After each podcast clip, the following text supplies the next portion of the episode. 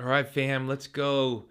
Session two to finish Colossians online because it's hard for me to finish sermon series, but we're going to finish it. We're going to walk through every verse like I intended to and really felt we were meant to start the year rooted and established and confident in the supremacy, sufficiency, and sovereignty of King Jesus, who is head, Lord, Savior, Redeemer, Rescuer, Reconciler. He is the Lord, in whom are all the fullness of God dwells in bodily form, and in whom we have been brought to fullness. He's the treasure chest of heaven. and him are all the treasures of wisdom and knowledge and we have access to him by faith we are actually in him he the argument we just ended with christ is our very life our spiritual life is hidden with him in the heavenly places and by virtue of our repentance and faith that that that dethroning of sin and self and separation that turning from and then embracing and turning toward Christ by faith we have been made a brand new creation that we've been brought to fullness. So Paul is going to give us now instructions starting in Colossians 3 verse 5 on how to f- actually appropriate. I heard one preacher theologian say the rest of our Christian life after we receive Christ is becoming who we are. And yes, that's a play on words. Becoming by lived experience, attitudes, actions, character development, co- the, the, demonstrating through our conduct. We spend the rest of our life becoming who we already are by faith the second we trust in Christ and we're made a new creation. We're justified, declared innocent of all of our sin, acquitted. We're made righteous our dead spiritual hearts are regenerated. We're brought to new birth, new life. When all of this happens, however it happens, in whatever order, the, the, the Lord sends the, the, the Spirit of His Son into our hearts, and we cry out, Abba, Father. We're made children of God, no longer children of the devil. All these things happen in Christ, and they're prophetically demonstrated through baptism. All of that, our old self, our old sin, separation from God is dead, this is now the covenant sign of belonging to the people of God, is baptism. And we're raised and resurrected to brand new life in Jesus Christ.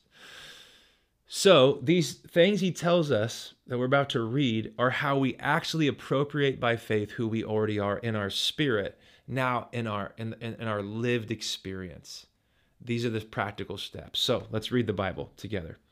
Put to death, therefore, verse 4, 5, whatever belongs to your earthly nature sexual immorality, impurity, lust, evil desires, and greed, which is idolatry. Because of these, the wrath of God is coming. You, look at the language, you used to walk in these ways in the life you once lived. So, those things now no longer characterize your life now that you're in Christ. You're a new creation. But let's say you spent, you know, many of us come to faith uh, young, but some come to faith older. Let's say you say you spent 30 years by lust, greed, idolatry, impurity. That's a lot of life in your actual body with your actual mind that you used to live a certain kind of lifestyle. This is like for this is true of every believer at some level now that's not who you were you are anymore. That's not your lifestyle. Those attitudes those actions that character that conduct may try to come back and sneak back into your life. Now you're learning to appropriate by faith the finished work of Jesus in real time. No i'm dead to those things. I put that to death.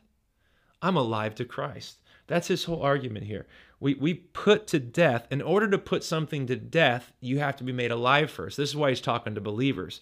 To tell someone who's not been made spiritually alive to put something to death, that's like putting death to death because they're not alive yet. So, this is the work of sanctification. You have to be made alive first. John 5 24. When you hear the gospel word and trust it, you cross from death to life. You have to be made spiritually alive in order to now. I read this. Um, this was super significant. Uh, Romans chapter 8, I think it was verse 15. Just give me 10 seconds. One, two, three. On. Romans 8. Verse 12. Therefore, brothers and sisters, we have an obligation. It's not to the flesh, that Adam's nature, living for sin, living for self, living separated from God. That's not how you live anymore if you're in Christ. You're in the Spirit.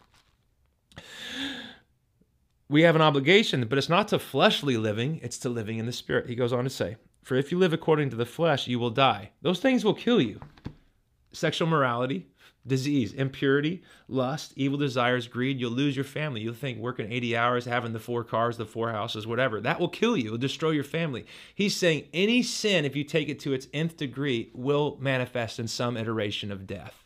Those, that lifestyle will kill you. And because of that lifestyle, God's wrath comes. So what he's saying is, look at this, verse 13, Romans 8. But if by the Spirit, say that with me if you're watching if by the spirit. So unbelievers can't do this because they don't have the they're not regenerated adopted by the spirit. They're not made spiritually alive yet. By the spirit we put to death the deeds of the flesh. That lifestyle characterized by sin self and separation from god. So we need the spirit to help us put that to death. Amen so this is applying to believers. Unbelievers can't put something to death. They got to be made alive first. And as they grow in Christ, they'll realize, whoa, there's more God wants to do in me. I'm not meant to continue to live out of Adam's nature. I've been given a new nature, but that's meant to manifest in real time in real situations with real people, real attitudes and real actions and actual character and actual conduct.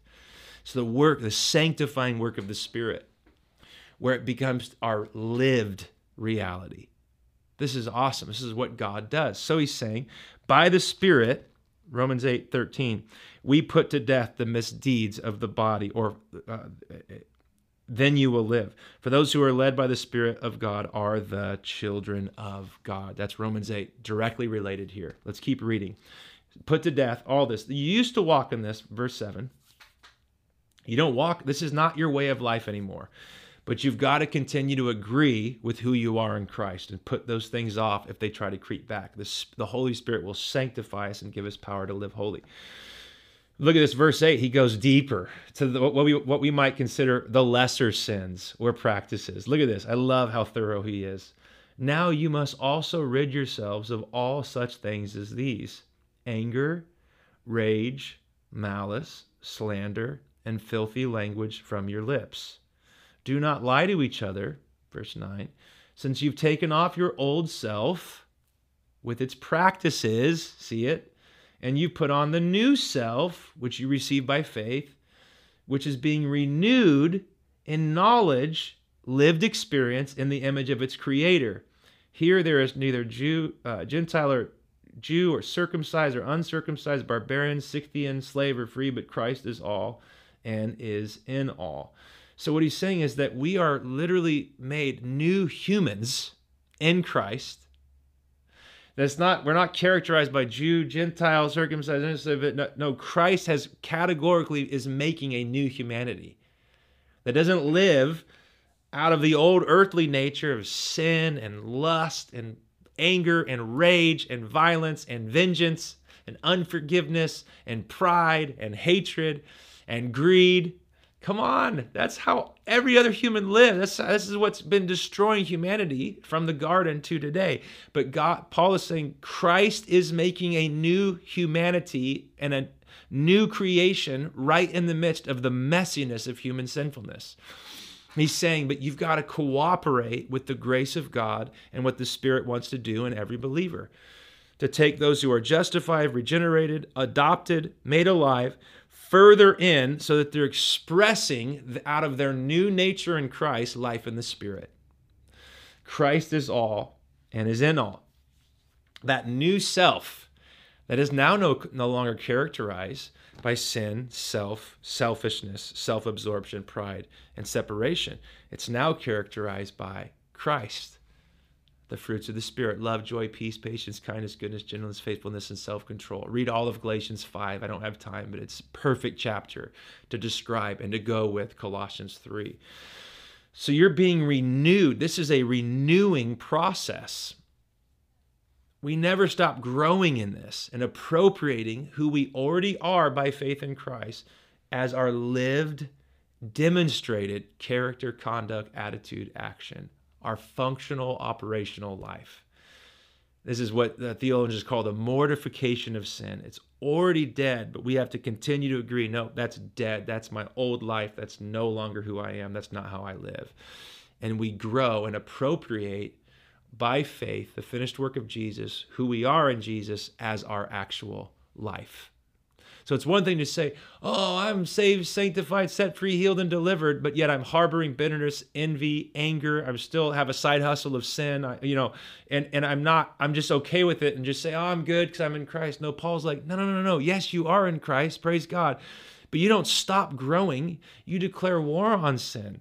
Sin is what Jesus became, so we didn't have to live in it anymore. He's disarmed it of its power and strangled over the human race and over his sons and daughters. So we're not lazy or indifferent to the growth Christ calls us to grow in. We're active. Oh, we're present to his presence. We say, Yes, Holy Spirit, I want more. And instead of all these external, outward things and special religions, and uh, no, I'm going deeper in to the reality of Christ. I'm ridding myself. I'm saying, no, I don't want to tolerate anything that represents my old nature and my old lifestyle. I want to live my new life in Jesus Christ because I'm a new creation. I'm a part of a new humanity who's meant to show and share with the world how good our God is and how glorious and beautiful Jesus is by our attitudes, actions, character, and conduct. So all of that old lifestyle no longer characterizes with its practices. I love that language in verse 9. We've we've put all that stuff off. So again, this cannot apply to to unbelievers because they're not spiritually alive yet. So he's talking to the church. Friends, he wants to not just save us from he wants to sanctify us through and through so that we can get on experiencing more and more of the glory of his presence, the, the, the, the freedom of holiness and righteousness. He doesn't want there to have to be anything we just tolerate as it pertains to sin bad habits or practices. He wants to go all the way down and all the way through. And he can do it. The grace of God is more powerful than sin. Read Romans 5 and Romans 6. There's a grace, Romans 5 17, that reigns in the realm of righteousness. Oh, friends, there's so much for us, but we've got to cooperate and participate. So if I'm putting all that to death and I'm putting that off, those old lifestyles.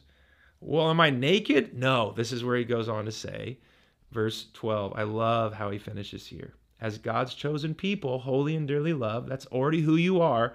Now, actively clothe yourselves with compassion, kindness, humility, gentleness, patience. Bear with each other and forgive one another. If any of you has a grievance against someone, forgive as the Lord forgave you. And over all these virtues, put on love, which binds them all together in perfect unity.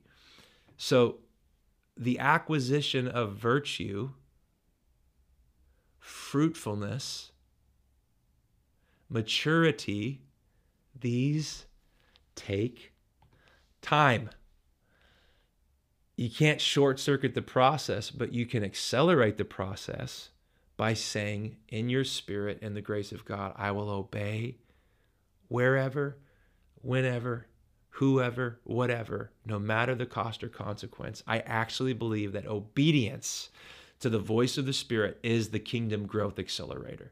It's still going to take time some habits or attitudes God can change overnight. Some He's like, this is going to be a journey and a process. He gets to determine the time length. Amen. But we can actively participate by faith in the grace of Christ. And I'm telling you, the accelerator is just that resolve. I will obey you whenever, however, wherever, whatever it is, no matter the cost, no matter the consequence. I just want to say yes to your will. Your will, John 4 34 is my doing your will is my food. And I want to I want to feast on you. So many believers are wondering, why am I stunted? Why am I not growing? I, I see all these promises, but it's not my reality. And I would simply say, what's the last thing you told the Lord? Okay, good idea, but I'm not willing to obey right now. And I will say that's the point at which you stop growing. Obedience is not optional when it comes to the Lord. If you love me, you'll obey me. Read all of John 15. All of all the upper room discourse, 14, 15, 16, 17. If you love me, you'll obey me. This is how you express your love for me. And obedience is not just what moves my heart, it will transform your heart. This is how we grow in the Lord. And so, anyhow, clothe yourself with these things. We now have access to new garments. We now have access to compassion, kindness, humility, gentleness, patience, love. We now have access to these virtues. We now have access to these things that we see in others as admirable. They can, they're becoming true and true, truer and truer of us. So I'm putting on Christ. Romans 13, uh, 8 through 14 it says, Put on Christ. The night is almost over. The day is almost here. We no longer, we don't dabble in those things we used to dabble in. You're already in Christ. But now it's not a matter of, am I accepted? I'm accepted. I'm saved. I'm in the family. I'm adopted. I've been baptized. It's not the time to stop the pursuit. I set my heart, I set my mind, my gaze. And now, okay, Lord, I'll put that to death. I don't want that in my life anymore because I'm a new creation. It's it's it's out of continuity with who I am in Christ. Even how I talk, Lord, those things I would say are lesser sins to my in my my mind. All those things, Lord, I don't even want any part of any of that because I'm missing out on experience the fullness of, of life that's found and flowing from you. So I put on these things that help commu- help the community stay together, like compassion, kindness, humility, patience, etc. Just as I've been forgiven, verse 13, I'm going to forgive others when they grieve me. And over all these things, I'm going to put on love. What defines Christian community is love that is shaped in the cross. Sacrificial, self emptying service for the good of the other. He's saying this is the truest expression of your new identity, what theologians call cruciform love, love shaped by the cross. This is how we know what love is. 1 John 3:16. Jesus Christ laid down his life for us. Very next sentence. We also ought to lay down our lives for our brothers and sisters. So, Paul, he gives all these descriptors, but really it's summarized. The canopy under which all of it rests is love in the shape of the cross. This is what binds all of these things like compassion, humility, kindness, gentleness, patience. All of them are held together by the pursuit of love. This is why Paul says, and again in Romans 13 and Galatians 5, when you when you pursue loving God wholeheartedly and loving your neighbor as yourself, you actually fulfill all of the law on the way to loving as described by 1 Corinthians 13 patience humility the whole, the whole there's all the descriptors don't want to go into it. But this is what binds us together. Love is what covers the multitude of sins 1 Peter 4 8 and this is what we're meant to pursue. Again this will require energy and effort and cooperation. So much happens to us by faith because he's good. He's the healer savior redeemer reconciler adopter justifier sanctifier, but so much is required of us in the realm of cooperation and ongoing active participation in the process of transformation. And we know this relationships take work. I don't work my way into the relationship. That would be works righteousness. But once in the relationship by faith in Jesus, there's a lot of work to do of growing up, maturation, etc. We know this in a marriage, kids, relationships. It takes work and mutual participation. All right, let's finish chapter 3. Come on. Verse 15 Let the peace of Christ rule in your hearts, since as members of one body you were called to peace, and be thankful. Let the message of Christ dwell among you richly, as you teach and admonish one another with all wisdom through psalms, hymns, and songs from the Spirit, singing to God with gratitude in your hearts and whatever you do, whether in word or deed, do it all in the name of the Lord Jesus, giving thanks to God the Father through him. Paul, in almost all of his letters, he does this. Who I'm writing to, what are the problems? He prays the problem and the provision in Christ first.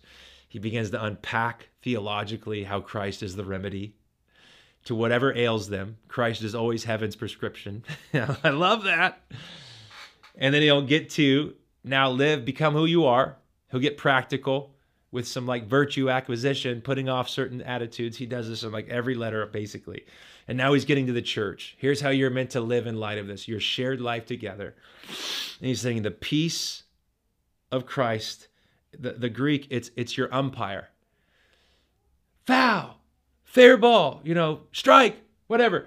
It's the peace, the shalom, the wholeness that comes that we receive by faith, that peace with God, with ourselves, and with each other. Romans 5, 1 through 5. This is now the umpire in the community of God. If there's a disruption of peace, we hit pause and we say, What's disrupting peace? Let's deal with it. Let's go after it together peace is the peace is our it's our governor it's our guide. The, the, the governor is the, is the holy spirit. But when we're governed by the spirit romans 8 6 through 10 it equals life and peace. So it's it's related. The, the spirit governing and peace ruling as the umpire. It's the peace of jesus. So if there's not peace we don't just barrel on ahead and keep doing our programs. This again we do this in, in modern church. I'm guilty of this. Instead of saying whoop time out. There's not peace here. Stop what is causing disunity? What is causing a disruption to shalom? Why aren't we flourishing? He's saying, let Christ's peace rule in your hearts as a body and members of one body you are called to peace and be thankful. What if we took that serious? What if we said peace is our empire, umpire, empire, umpire? Yeah, close. That's our that's what's meant to rule our life together. The peace, isn't that awesome? the shalom, the wholeness, the flourishing that comes from being rightly in relationship, aligned and agreed with, and oriented around Jesus, the result will be peace in our hearts, in our homes, in our church. Oh, you see it? And be thankful. And I love that. Verse 16 says, Let the message or the word of Christ dwell among you. So peace is reigning, peace is ruling. It's the umpire calling the shots. We're, we're submitted to the peace of Christ. And we're thankfulness is our expression worship, praise, adoration. Thank you, Lord. And look what happens. Out of that, Christ's word, the gospel word, the truth of the scripture, it's dwelling in our midst richly. And we're growing and teaching each other how. Everyone's sitting preaching sermons at each other. No, look at the look at the vehicle that God has called us to use or utilize to disseminate the truth of the of the gospel, the truth of Christ and his word. Through wisdom, through psalms, hymns, and songs from the Spirit, spiritual prophetic songs, singing to God with gratitude in your hearts. Through singing. This is why we're altar builders. That environment of worship with the word and prayer. Uh, it's what my friends at IHOP call we're like a singing seminary. We're teaching each other by singing psalms and hymns and spiritual songs prophetic songs songs that are that are, are derived from the scriptures and by the spirit that are that are pointing us and reminding us of who we are who jesus is what he's done what he's doing what he's promised to do. This is god's recipe to grow the body up. Peace is ruling. It's the umpire. Christ's word is dwelling among us. How through psalms and hymns and songs from the Spirit. We're teaching each other through the things we're singing and saying. Isn't that beautiful? Oh, I know I'm inclined that way, but it's for the whole body of Christ, not just for musicians or people who like singing. We're meant to facilitate teaching and admonishing with all wisdom through the vehicle and lens. And we know this music and melody and lyric and, and dance and movement, syncopation those things carry weight. We'll remember a song way more than we remember almost anything else. That's by design. God designed us that way. All right, cool. So that's our that's our paradigm, operational reality. Peace is our umpire. We're thankful as a lifestyle. He already told us in Colossians 2, verse 7, to overflow with thankfulness. I love Paul. He's like a father, he repeats himself. And then look at verse 17. This is for all of us. Whatever you do, whether in word or deed, do it all in the name of Jesus. Lord Jesus, giving thanks to God the Father through him. So gratitude just pulsating through the body of Christ. And why wouldn't we be grateful? We're in Christ. And he is supreme, sufficient, and sovereign. This is why gratitude and thankfulness are the most natural expressions of the body of Christ. Whatever we're doing, it's all for Him. My work, how I do family, how I handle finances, my whole life, every category, It's all in the name, or through the power, in the nature of the Lord Jesus, giving thanks to the Father for everything through him. So this is the word to the church. A bunch of new creations who are learning to live out of their new identity and the ongoing sanctifying work of the Holy Spirit. We do not tolerate things that characterized our old lifestyle to continue to fester and to cause disunity within and around us. We say, no, that's not who we are. Put to death, put off, put on. Become who you truly are in the grace of Christ. Lord, I just say right now, thank you for Colossians 3 5 through 17. We got through another teaching. Lord, I just pray that your spirit would sanctify us. For those of us who, man, you'd say, Chatty, you touched on a nerve. I think I know why I've been stunted. I I've stopped participating in the growth I know Christ has for me.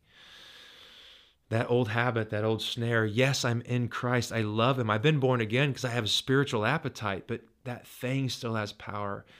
And the key is Romans 8:13. By the Spirit we put those things to death. We don't put them to death in our own strength.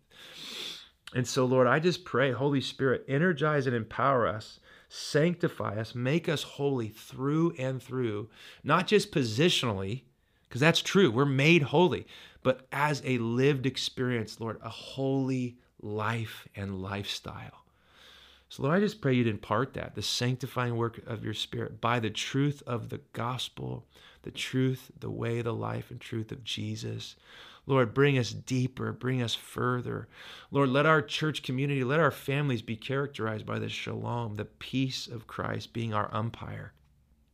Lord, energize our, our altar building, our lifestyle, our commitment to be those who, who pursue you with worship, with the word and prayer. Lord, I pray for new songs, new psalms, new hymns, new songs from the Spirit, Lord. I pray you would just galvanize the worship of our life together, the worship of our lived experience together as your people, that we would be the most thankful, grateful people on the planet. Come, Holy Spirit. Come, Holy Spirit. We give you all the glory. We do this all in the, I love it, whether in word or deed, in the name of the Lord Jesus, we give thanks to the Father, God the Father, through him, through Jesus. I pray this. In his name, amen. We'll see you. I think we're going to finish Colossians in our next session. Woo!